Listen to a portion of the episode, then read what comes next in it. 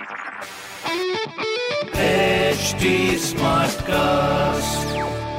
आप सुन रहे हैं एच डी स्मार्ट कास्ट और ये है लाइव हिंदुस्तान प्रोडक्शन ये चेन्नई अपना पहला कप कब जीती। 2010 में। लास्ट ईयर ऑरेंज कैप किसने जीती थी? K Rahul with 670 run internet के सर्च से भी तेज है अगर आपका क्रिकेट ज्ञान। तो खेलो ना क्रिक बाजी का बाजीगर contest watch Crick Baazi on H T Smartcast YouTube channel और हर दिन होने वाले क्रिक बाजी के बाजीगर कॉन्टेस्ट में जीतो exciting gifts Crick Baazi on H T Smartcast YouTube channel click on the bell icon to never miss a chance to win subscribe to H T Smartcast for more podcast hi, मैं हूँ रघु अफ्तार आप सुन रहे हैं Agra smart news और इस हफ़्ते मैं ही आपको आपके शहर की खबरें दे रहा हूँ। सो, पहली खबर आपके लिए।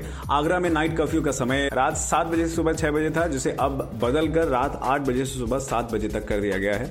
रविवार को कोविड पॉजिटिव केसेस की संख्या 2000 से ज़्यादा होने पर इसको बदलने का फैसला किया गया। दूसरी खबर, लखनऊ के बाद अब आगरा में भी व्यापारियों ने वॉलेंट्री लॉकडाउन की मांग की है। संडे को ही सक्सेसफुल वीकली लॉकडाउन के बाद इंटरनेट मीडिया पर कई इंस्टीट्यूशन और मार्केट कमेटी ने एक से दो दिन की लॉकडाउन की घोषणा की है, जिसमें शुरुआत में सराफा कमेटी शामिल है। तीसरी खबर, डॉक्टर भीमराव अंबेडकर यूनिवर्सिटी में आधे एम्प्लॉयज़ के साथ होगा काम। कोविड के बढ़ते केसेस को देखते हुए फैसला लिया गया है, जिसमें यूनिवर्सिटी में एम्प्लॉयज़ रोस्टर के साथ काम करेंगे। एक समय पर 50 प्रतिशत से ज़्यादा लोग नहीं रह सकते हैं। ये सारी खबरें मैंने प्राप्त की हिंदुस्तान अखबार से। आप भी पढ़िए क्षेत्र का नंबर अखबार हिंदुस्तान। और कोई सवाल हो तो ज़रूर पूछेगा। हमारे फेसबुक इंस्टाग्राम और ट्विटर पर हैंडल है at the rate H T और ऐसी पॉडकास्ट सुनने के लिए log on to W W W dot H T आप सुन रहे हैं एच डी स्मार्ट कास्ट और ये था live Hindustan production H smart Smartcast.